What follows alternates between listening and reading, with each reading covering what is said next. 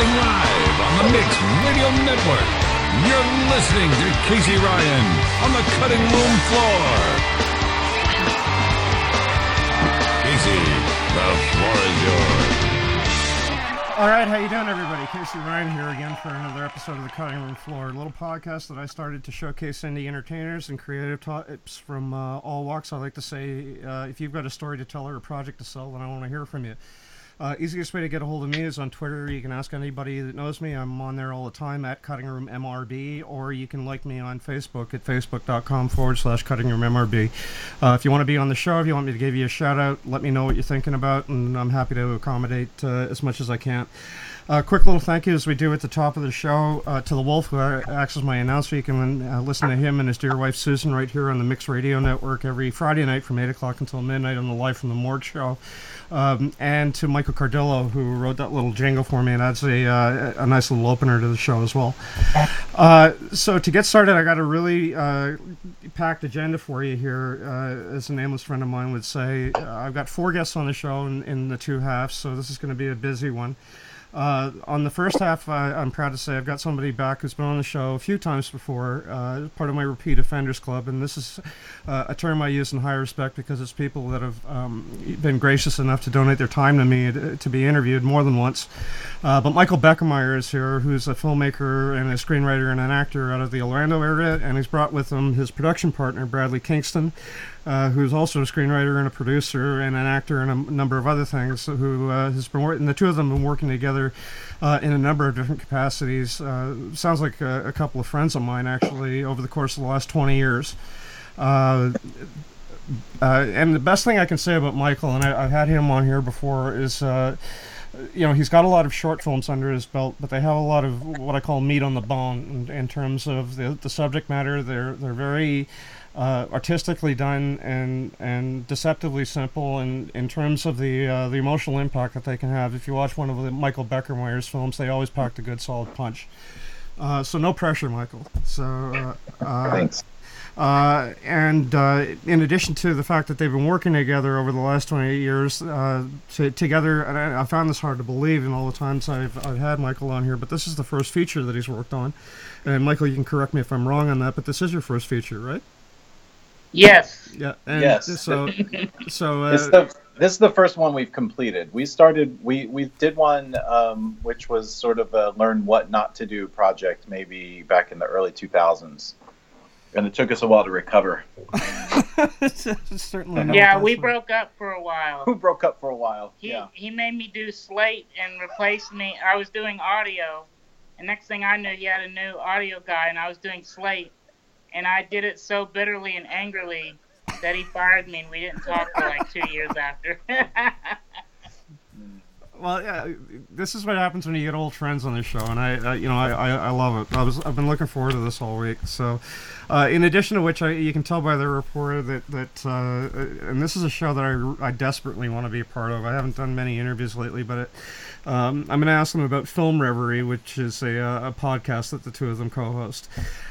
So from the great city of Orlando, the Cutting Room Floor welcomes back Michael Bekemeyer and, for the first time, Bradly Kingston. Guys, how are you doing? Doing pretty good. Okay. We're doing good. I'm sitting next to Brad right now, so I could be better. You could be better, eh? Okay. Yeah, I could be better. Nice to know that both of you harbor no bitterness. No, I understand my role. It's to annoy. He does it so well. I can tell already that I'm going to have fun. Yeah. So, okay, on the subject of no bitterness, how about Really Pathetic and Totally Awkward? That's our relationship. How's that for irony? You can't put a price on this. When you get a lead in like that, fuck it, man. Well, Brad had moved away to Texas for a couple of years, and he was just moving back into Orlando, and I had sort of this, need. I had not directed anything in a while, and I'd had a couple of projects start and stop and, fall apart a couple times, and I was really frustrated. So I think he was maybe even still in the car driving here from Texas, and I said, when you get here on Saturday, come to my house and we will start a podcast and we'll start working on a movie. And he did, and we did. And Film Reverie is our podcast where we basically do kind of like what you do, just interview people about, and it's very specific, filmmakers and creative people with projects. And we started working on our feature film, which we ended up calling Really Pathetic and Totally Awkward, which was something that was a lot different than anything that I had put together to make before.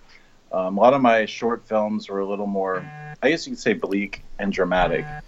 And I wanted to make something that was not me. I felt like I was taking myself really seriously a lot, and I wanted to sort of make something that was a little more accessible to an audience. It started out as a comedy, which I think it ended up more like a drama comedy, I would say. Well, yeah. Bradly, I'll throw this question to you. So I understand that you're essentially the lead screenwriter on this. Is that right? What? Kind of. Excuse me. No. No? If you ask Mike, I came in and screwed it up here and there. No, we really did. It was a partnership. I would sit in front of the computer a lot and do the actual writing of the thing, but I mean, every page, every word, every line was basically gone back and forth over between me and Brad. So it was really a co-writing, very much a collaborative thing. Okay, all right. Yeah. Now, when I was watching this, and I did watch it twice, once yesterday and once this morning. Twice. Well, that's my thing, all right? You want to know my routine? And the first time I watch something, if somebody sends it to me, I force myself not to have anything I can write with within reach, and I watch the whole thing from start to finish. The second time is for taking notes. Nice. Cool. So, I kind of had, you've got kind of a dry kind of coming-of-age comedy here that to me, one of the movies that when I try to draw these analogies is...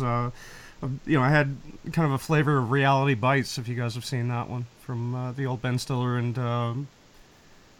Reality Bites. Yeah, that's one of my favorite movies from the 90s. Yeah. You just remind me, I need to rewatch that movie. Yeah. You know, we discussed Reality Bites as we were writing this, so we kind of channeled that movie while we were writing. Yeah, you've kind of got a set of admittedly perfectly imperfect characters that are kind of coming to terms with where they are in life, and certain major changes or not changes for lack of in lifestyle, and I kind of kept going back to that. They were roughly the same age too, from what I remember. Yeah, I think so. Yeah. Well, our guys are almost turning 30, and Reality Bites people were graduating college, so. 20-something, mid-20s. Yeah, but it's kind of the same thing where you reach that certain point in your life where suddenly you maybe had to pay your own bills for a little while, and you realize that if you let it, all those things you wanted to do definitely aren't the priority anymore because you're so busy paying for your car, cell phone, the cable bill, all that stuff. And then you, 2:00 in the morning, you're sitting there thinking, what happened to my dreams? And why am I calling a phone sex line? That was Brad who said that. Yeah. One guy, at least on the surface, has his, head, in terms of his day-to-day priorities, a little bit more straight. But he's a bit more socially outcast, and the other guy looks like he's having a lot of fun, but it really is kind of a superficial existence when you think about it, right? Yeah. So how did you go about casting this? Okay, so the cast you are looking at when you see the movie Really Pathetic and Totally Awkward is at least the third variation of cast, because we casted a couple of times, and the way we made our movie was really, it was 115 pages, and we shot it in 9 days over the summer. And that... is a lot of shooting to do, especially on such a really dialogue-heavy movie. So the schedule had to be pretty specific and quick. And we just had a few people that we cast a couple of times that schedules just ended up not working out. Like certain parts of the movie production would be ready to go. And then the other, somebody suddenly got a job they had to go take, and that threw everything off. And then we had to reboot and start everything all over again. But we cast our film through a local acting studio in town. Marco DeGeorge is his name, and the name of the studio is Truthful Acting Studios. And he basically was the first person who said, "I think your script is great. Let me help you." And he basically was the first hero of our production, who was not, you know, me. Brad never was really a hero of the production, but but no, Marco was the first outside person that we actually sent our script to who supported us and helped us out and just, like, really honestly worked a couple of miracles out for us. Yeah, and one of the main stars, Alethea, who played Eleanor, yeah. We actually went to a production at Truthful Acting and saw her perform, and we knew we wanted her in the movie. Yeah. So three of the four main characters in our film are from that acting studio from different times. And the other one, her name is Caitlin Baxter. She's just a friend of mine that I met because I teach high school TV production. It's my day job. She is the theater teacher at the school that I work at, and she is a professional actor, dancer, and at this point one of my best friends, and we were just happy to be able to work together on something finally that wasn't like screaming at teenagers. Well, and I was going to highlight that, you know, you had two really strong female leads in there that I noticed. They both turned in really, really. They were all good, but the you know, the two women I thought were in particular stood out. So. Yeah, thank you. They were both great to work with. We purposefully wanted strong female leads. If we were even worried that maybe they weren't strong enough, but we're hearing from people who have seen it that maybe in some cases they were too strong and the men weren't strong enough. Yeah. Well, no, I thought it was, if anything, it was a good balance because you've got this, you know, this tug of war going back and forth between the two brothers, and then you got the Eleanor who's kind of caught in the middle, and then, you know, Caitlin's character who, for lack of a better word, acts as a bit of a grounding force for all four of them, right? Yes. Yeah. I think that I personally like strong female characters in a script. It's we tried really hard to not make it one of those things where the girls were just like, you know, props for the guys to figure out their lives and all this stuff. And then there are these girls that are conveniently placed into my storyline that are going to be here for me by the end of the movie. I like the fact that one of them will tell someone to go fuck themselves if it feels like that's what needs to happen, instead of being so pushy and polite. And the guys are actually kind of the whiny ones. Well, yeah, to a certain extent that I mean, there wasn't a single one of the characters I thought that and including the two cameos that you guys made yourselves, right? That I'll touch on in a minute. Well, yeah. I caught it. It's fair game. Okay, so yeah. But there wasn't anybody that I thought was, you know, kind of background noise. That there, you know, every you know shot in there had a purpose. Yeah, well, thank you for that. And that was a lot of times because we only had time to shoot the one shot, so we better make it count. There were some days where we were trying to shoot so much in one day that it was literally, in editing, it was like, well, we have this one take from this one angle that makes it so that these two shots can fit together. And so that's where it goes. We had other times where there's a lot more flexibility in the editing, but we had too much flexibility. But long. Other times it was pretty thin, and so. But I'm glad, we were really relieved when we got into editing that parts of it flowed as well as it did, because when you're on production and your head is about to explode, and you have 20 extras and a 4-man crew trying to work all that stuff out, it just you kind of wonder. You start questioning your life choices. Now, Bradly, I'll throw this question to you. You actually had one of the funnier moments in the movie that kind of caught my attention. You had a couple of good exchanges there. What can you tell us about what that experience was like? Well, when we were writing, we you know, because people, it's at one point we were like, this is just a movie about people yelling at each other. So. we wanted to, for, I don't know, for pacing or for rhythm, we wanted to kind of balance it out. Like everything is tense, and then we wanted a scene in there that would, you know, kind of relieve the tension, yeah. A little comic relief. So we thought of, what did we call him? Socially unaware guy. Which basically is Brad's just being himself. Actually, we know someone who is completely socially unaware, and we've always wanted to figure out how to put that person in a movie. So I sort of took on that person that we know and played him in the movie. So we just used it to break up the tension and to kind of go as a transition from one tense scene to another tense scene. You know, we didn't want to keep it. I feel like if you keep it too tense for too long, then it loses its intensity. So we wanted to kind of go back and forth a little bit. Well, yeah, and I can appreciate that too, because at some point you've got to ask yourself, is this really all that I'm going to be watching, or you know, is there going to be, you know, kind of a break in the action that's. You know, I think that on some level everybody can relate to that kind of character that you know, at a dinner party of some kind, that there's always going to be somebody in the room that offers a non sequitur like that, right? Yeah, that you're going to be trying to get away from, really. Yeah. Yeah. What is he doing? Exactly. No one invited him. And Brad, you know, what the hell? You know, what planet are you on? You know, who are you going at? Yeah.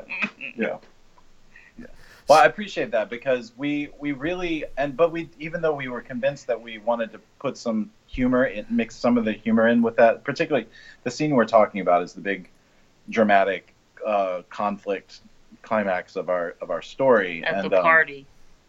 And we really, at the time, we were kind of worried, I was at least, worried that the joke was going to be so contrasting from the actual tension that it wasn't going to fit.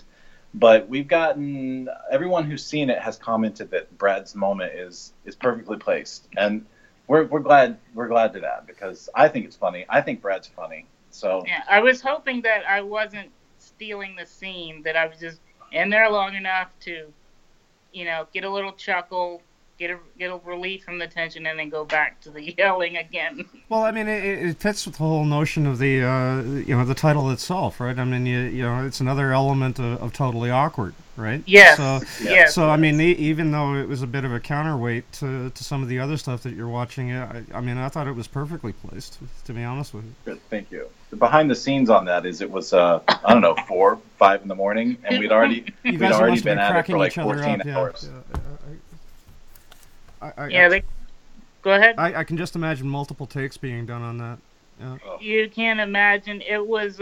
It took everything that the crew had to not laugh hysterically during the scenes and in between takes. Everyone just bursted out laughing. But I think it was mostly because we had been working for like 12 hours straight, 14 hours, and we were just so tired, and that was just kind of exactly the relief we needed. Slap happy. Yeah. You get punchy, right?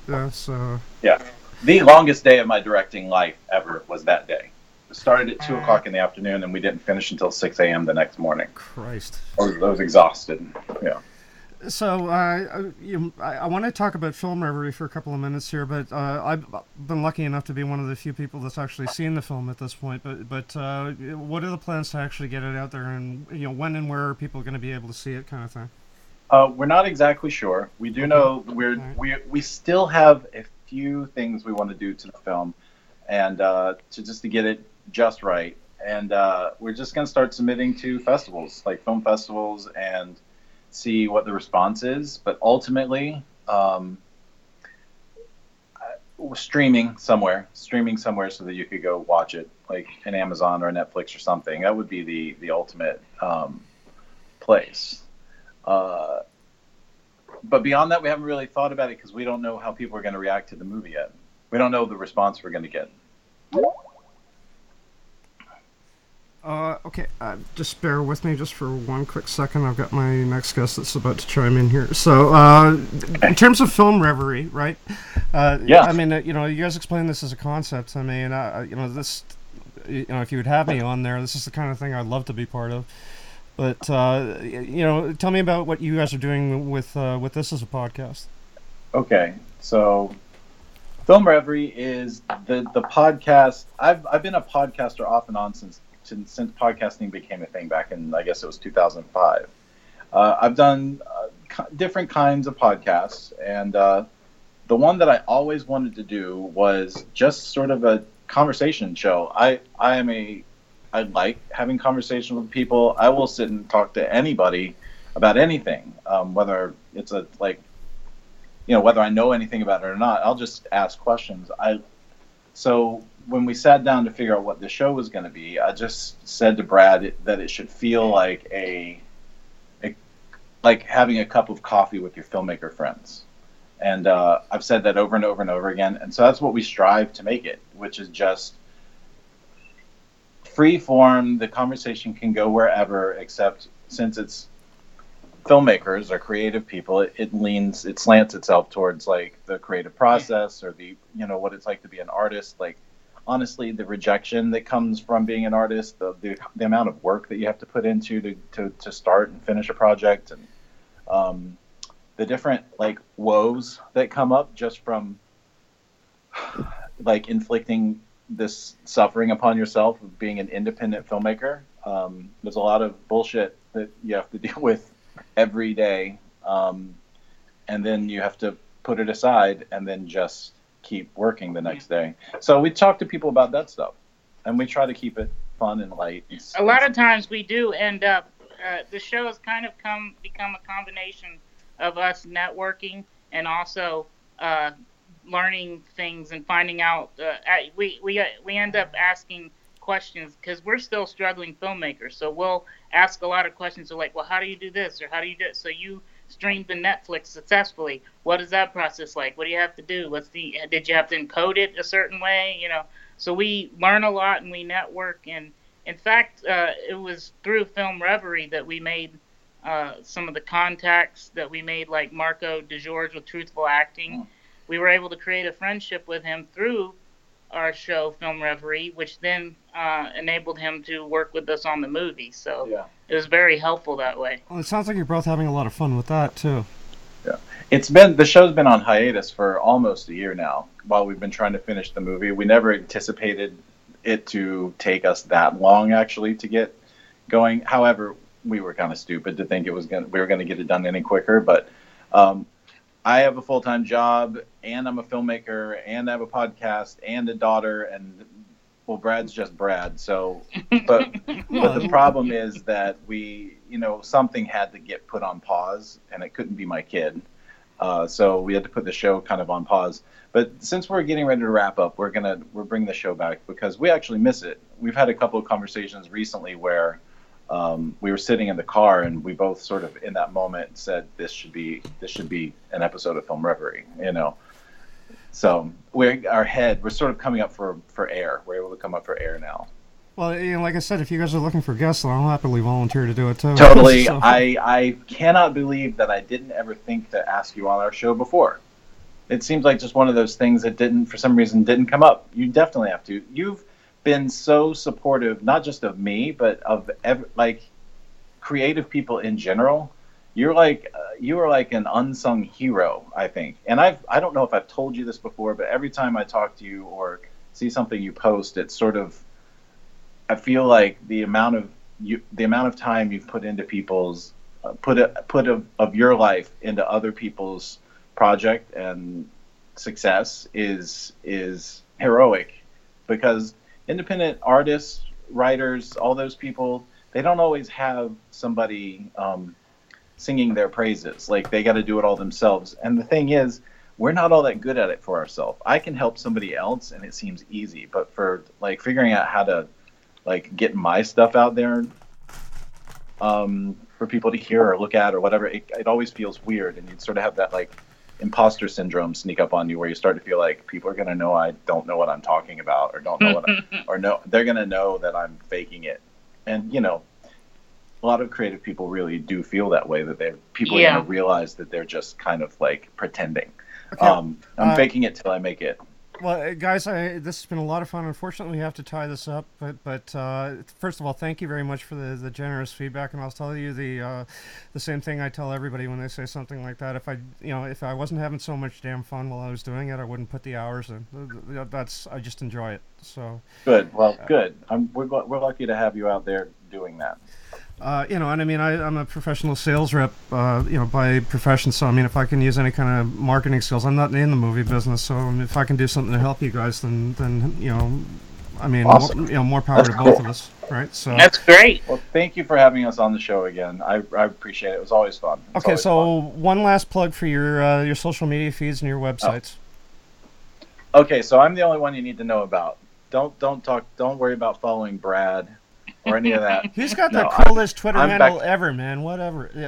Balding Ewok. The best place to get me is Twitter is @Bekemeyer, BEKEMEYER.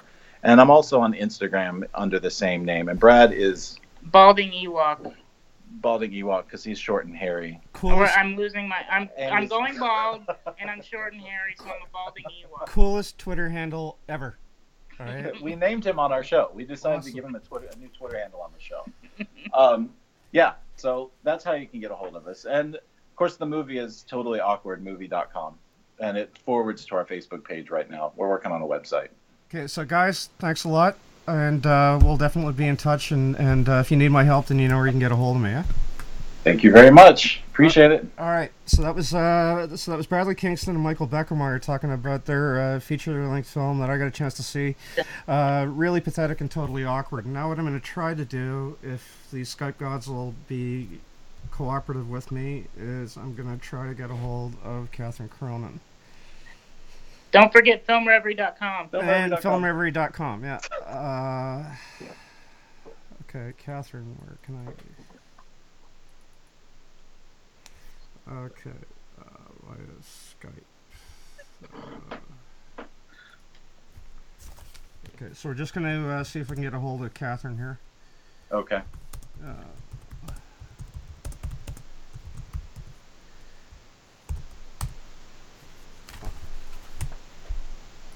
for some reason, Skype's not letting me call her. This is great. Okay. Well, we'll stay on, so if you need to keep talking to somebody, you can talk to us some more. So just bear with me just for one quick second.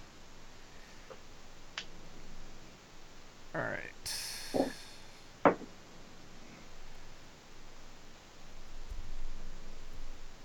So who was the last guest that you had on? We had, who was the last guest? The last guest we had on was the Orlando Film Festival back in October. We released 3 or 4 episodes like in a week or two because we had them sitting in the queue and needed to they were all time sensitive, so we had to get them all out. We've had Rob on a few times, of course, because Rob's is one of my best friends at this point, and we work together so much, so he's just a good one to have around. And we've had 55 or 54 episodes, so we've had so many people on that I would go flipping through our shows sometimes and realize, oh, we had him on too. Like, wow, I forget all the conversations we've had with people. Well, and like I said, this sounds like a lot of fun. So I'm gonna have to go back and listen to some of your past episodes.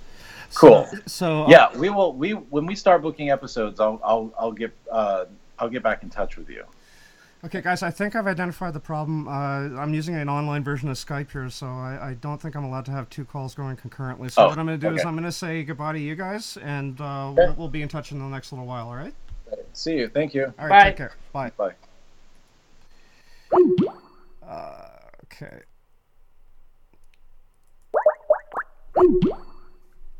All right. Let's just see if we can get Katherine on the line.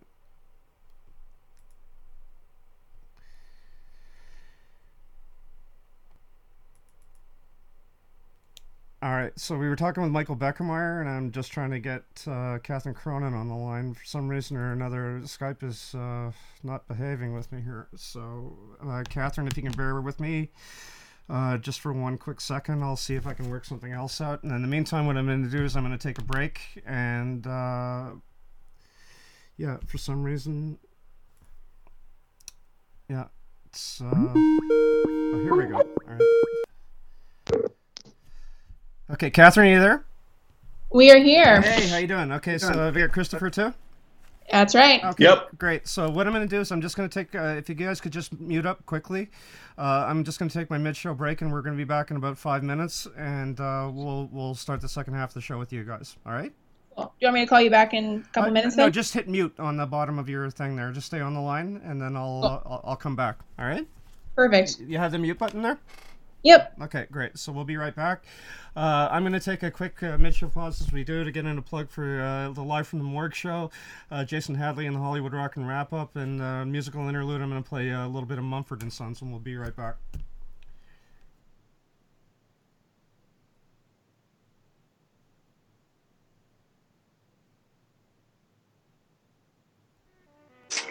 Tune into the Mixed.fm Friday, 8 to midnight to L554 on the Mixes Talk Channel.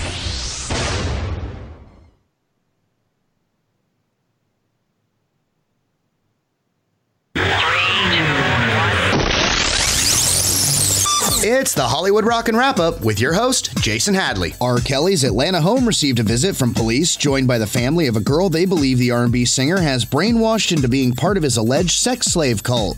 Disney can technically sue R. Kelly for stealing their idea. Rapper DMX opted out of house arrest to enter a drug rehab program, but fans shouldn't be worried, claiming his writing is still in beast mode. Based on his substance abuse issues, I assume that beast is a blowfish. Or a hippopotamus. You see where I'm going with this. The TV One cable network released a trailer of their upcoming biopic about the life and death of Bobby Christina Brown, found face down in a tub before living out her remaining days on life support. Savvy marketing move, TV One. What with so many people already concerned about a Houston underwater. And that's the Hollywood Rockin' Wrap-Up. Follow us on Twitter at Rockin' Wrap-Up.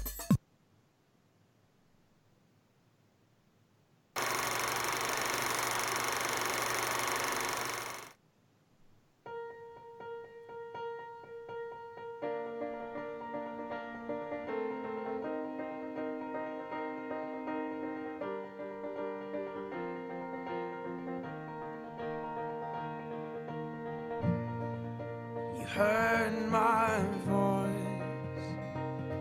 I came out of the woods by choice.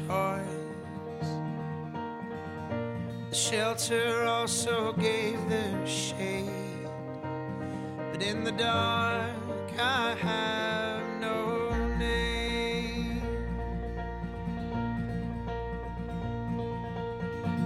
So leave that click in my head, and I will remember the words that you said. Left a cloud in mind and a heavy heart, but I was sure we could see a new start. So when your hope's on fire, but you know you're I don't hold a glass over the flame. Don't let your heart grow cold. I will call you by name. I will share your road.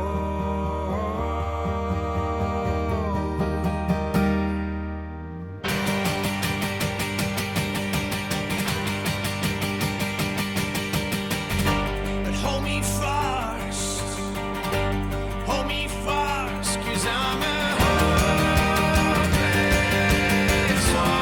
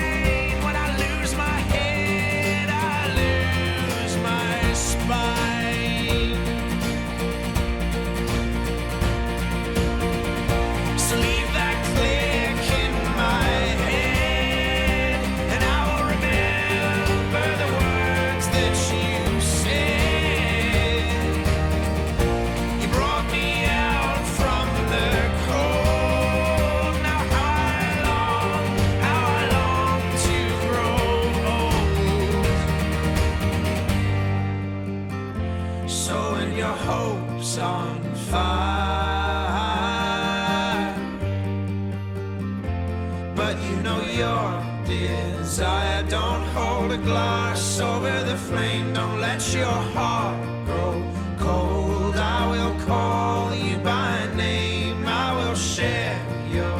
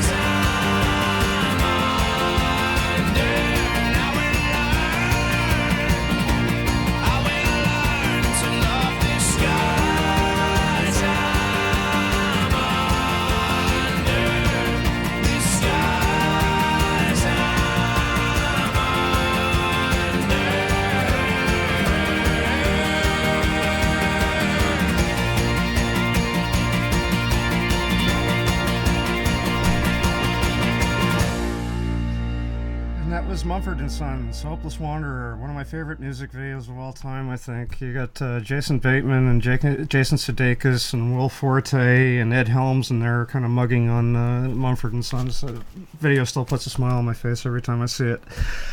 So in the second half of the show, I want to give a quick shout out to Leah Savoli, who is a frequent contributor to this show, who in terms is sending me all kinds of guests that she works with on the crowdfunding trail, most significantly Seed and Spark, because she's got a deeper attachment to that website. But in the second half of the show, I've got a father and daughter team here for you. Katherine Cronyn and Christopher Cronyn are here. Katherine, can you guys hear me? Yes, we can. Okay, great. So I'm excited to do this show, not only because of the subject matter, but because they share a family name with a good Montreal story and a good dynasty in terms of the... Well, I had to. Hume Cronin is a McGill alumnus, right? So I went to school there. So. Oh, you did? Yeah, I did. Yeah. Oh. So, so Katherine Cronyn, just to give some information on her, has graduated from the Film Theater and TV Academy at UCLA. Is an actor and writer and producer who's appeared on multiple things, including TNT's The Last Ship, and is also a published novelist, which is not an easy thing to do at all. So I have high respect at anybody that goes that route. And she's joined today by your dear father, Christopher Cronyn, who is a longtime unit production manager and line producer who's worked on a few films that I think a few of you might have seen. God help me. Fatal Attraction, Raging Bull, The Cotton Club, Sophie's Choice, and a hidden gem favorite of mine, among others, Thunderheart, which I just watched the other day. Really like that one. And together they're working on a short film that's currently on the Seed and Spark campaign called Rainmaker, which we're going to be talking about for the next few minutes. So without further ado, the Cutting Room Floor proudly welcomes for the first time Katherine and Christopher Cronyn. How you doing? Doing pretty well. Thank you for having us. Thank you very much. So the first question I always have for everybody when they're on here for the first time is just sort of an icebreaker. Did I get your respective bios right, or was that close enough, as I like to say? I haven't quite written a novel yet. Working on it. I adapted a well-known novel into a screenplay. Okay, that was... Okay, then I stand corrected on that. Yeah. You know what? I'll take that, though. And, you know, get back to you about what the novel's about. Okay, and Christopher, how about yourself? Well, I'm just glad to be here. I've been fortunate to have a long and fairly interesting career, and I was delighted when Katherine came to me and said, I've got this short thing and I need to get it made, and will you help me? And, of course, I was doubly pleased because she was addressing an issue that is of great importance and I think widely misunderstood. Okay, well, let's talk about that. I mean, Rainmaker is, a short film. And, Katherine, I guess my first question to you is to anybody that's actually making a short, especially one that deals with some heavy subject matter, admittedly, like what you're addressing. Well, why did you opt for the short format as opposed to a feature film? Originally, I wanted to do a feature film, but it seemed like an uphill battle in the sense that, the amount of funding that I would need, the support group that I would need to make that happen. So the short film is actually just a snippet of a longer story. Okay. All right. That I would love to be able to make into a feature film sometime down the line. And I'm, in your own terms, what exactly is the film about? I mean, I watched your pitch video and read through your Seed and Spark page there, but what are you looking to accomplish with this? Well, what's it about? Well, obviously, I mean, I would love to, dispel some of the stigma surrounding this disorder. I think most people tend to think that, eating disorders are, superficial things. They're vain. It's about people trying to lose weight, anorexia specifically. And that's just not true, at least in my experience with it couldn't be more different than that. So I'm hoping to bring some awareness to that. But coming down to the story specifically, this short film is about one woman struggling with an eating disorder. And she has to kind of figure out how to, reconcile her relationships, that being the relationship with food, the relationship with self, the relationship with her child, and the relationship with her mother. And ultimately, those relationships cannot coexist because the relationship to food is so, pardon the expression, consuming that she can't really maintain the other relationships, and she has to make a choice. And how did you come up with this as an idea? You mentioned, you touched on it there. Was this based on somewhat on personal experience or? Yeah, it is. It's loosely based on personal experience, my own personal experience and the experience of other women in my family. Of course, I've, used some elements, such as the wolf, as symbology to represent larger ideas. But the story is, yes, based on my own experience. And you also, from what I understand, you bring in the parallel, in terms of a metaphor of a drought too, right? Yes, that was a big one for me. I mean, water is extremely important to me. I'm a water baby through and through. So there's really no better way for me to express, a drought of the soul than to have literal drought in the film. So we actually shot the film in Montana this summer, and of course, the state is completely on fire. It's kind of, it's actually pretty bad. It's worse than it's been in the past 10 years maybe? So literally in our exterior shots, you see this smoke in the sky. It's pretty incredible that happened. But yes, drought is a big metaphor as well. Well, and in a way, like when I saw that, I thought, I mean, the drought of the soul and the drought of the body too, because I mean, it's a deprivation, right? And in a way, I saw this, when I was, getting myself ready for the show, and I thought, why hasn't anybody thought of doing this before? It just seems so obvious when you look at it, but I, as a parallel, I thought, good for you for honing in on that. Thank you. I hope that it works when we're done with it. I hope that it shows up the way that I intended it. Because I do think that, drought is someone that everyone can at least kind of key into as an experience. Everyone's experience being really thirsty. Everyone's experience being 105-degree temperatures. Like, what's that like when it feels like your body is literally being sucked dry of everything it needs? That's a feeling I hope people can relate to. So, both of you touched on this point, and I'll throw the question open to both of you to answer it one at a time, from your own vantage points. But you've both touched on the notion of wanting to dispel that there was a certain level of, or a gross level for that matter, misunderstanding when it comes to eating disorders. Where do you think the misunderstanding lies from your respective points of view? And I guess, Christopher, I'll start with you for this. Well, when I first discovered that Katherine was dealing with some level of eating disorder, you know, it surprised me. And the only thing I really knew about it was what I had read in the popular press. And there was a lot of things going around about, as Catherine's already mentioned, you know, well, it's just a disorder of people who are vain. They're trying to lose weight. They're trying to achieve some kind of perfectness in their physicality, which is demanded by our culture. And that turned out to be just not true. I'm not saying there aren't people like that, but when this condition sort of gets its hooks in you, there is no longer any choice. It's not about what you might wish to look like or feel like, or it's something much, much more serious. And I think when it was addressed by people who hadn't suffered from it. And there was a lot of assumptions.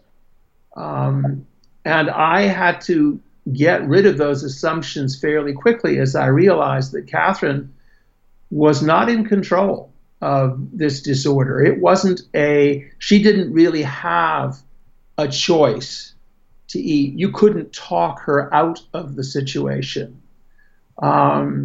And she had to go through it, and we had to help her. I mean, it was all hands on deck and full-time thing to try and bring her back.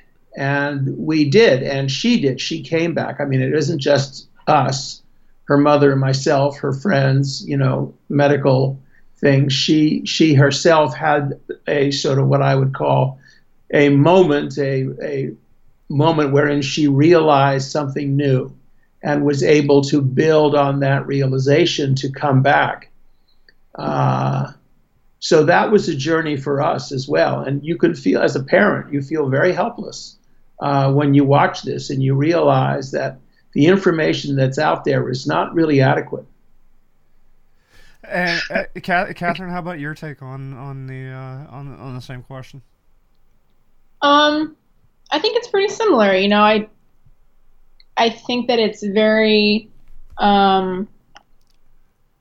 misrepresented in popular culture. You know, people in this industry, in the film industry for one, you know, trying to maintain some, you know, I don't even know what it is, this, you know, sense of beauty that we're supposed to have, which is just false. I mean, and again, in my experience, it had absolutely nothing to do with that. I mean, I honestly couldn't tell if I weighed 105 pounds or 125 pounds. To me, it felt exactly the same. So it had literally nothing to do with weight or trying to be beautiful. It's not about that at all. So, I think that because of that stigma, the people that are suffering with eating disorders don't feel like they can really talk about it or can ask for help or, you know, tell their friends and family what the issue is because they don't want to be told, oh, you know, stop it. That's ridiculous. You're skinny. You know, what are you trying to prove here? It's that's not the kind of response someone wants to hear.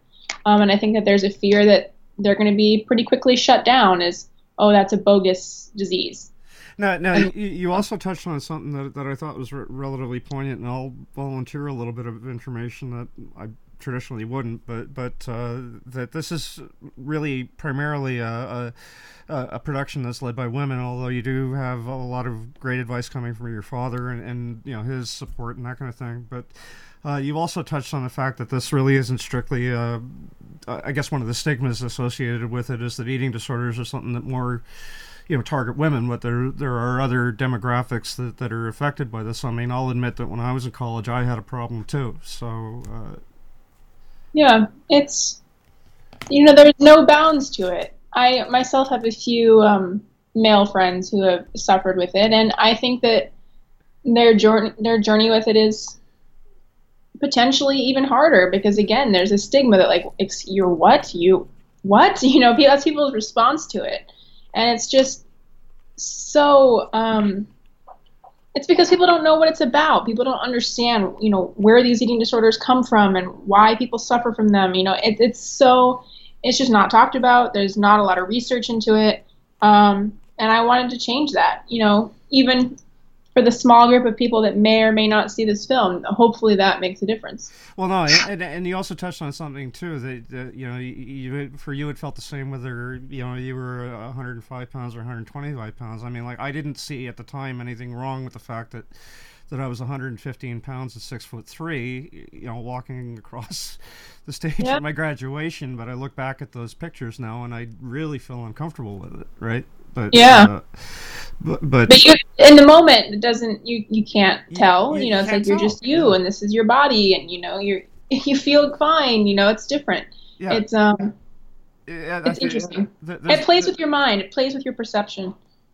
And there's a certain sense of time and distance that allows you to look at things objectively. And it sounds like you've managed to create a healthy space to foster a project like this, right?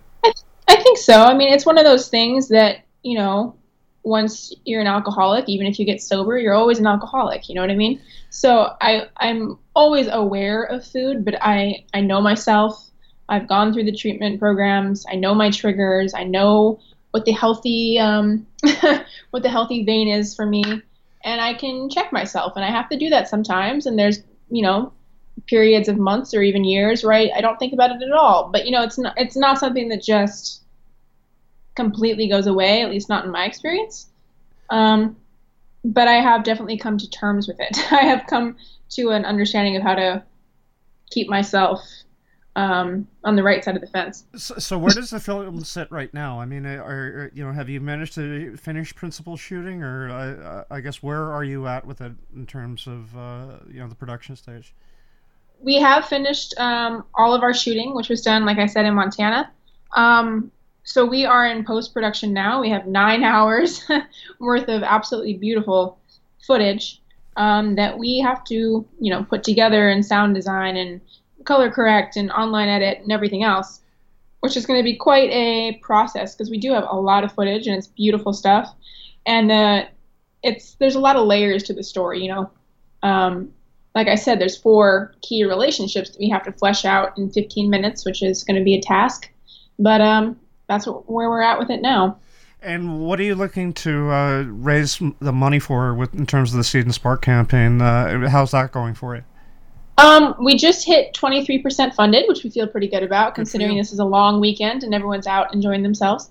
But we're raising the money for a couple of things. First of all, to do all of post-production. We do have, you know, the editor, the sound designer, the color corrector, the online editor. We have special effects that need to be done. Also, a number of our beautiful cast and crew who are so talented, you know, did this without getting paid because they believe in the subject matter. They believe the story needs to be told. And, of course, that just feels awful to me that people haven't been paid. So to pay some people who deserve to be paid more than we will be able to, but also to do a festival run and to really promote this thing with publicity and marketing, because as I said, the whole point of this is, you know, to kind of lift the veil on this disorder a little bit, and we can't do that if we can't get eyes on it. So it's literally as many festivals as we can possibly get into, publicity, marketing, you know, all of that jazz to try to, you know, get people to see it, get people to change their view about this. And ultimately, I would love to be able to make this into a feature.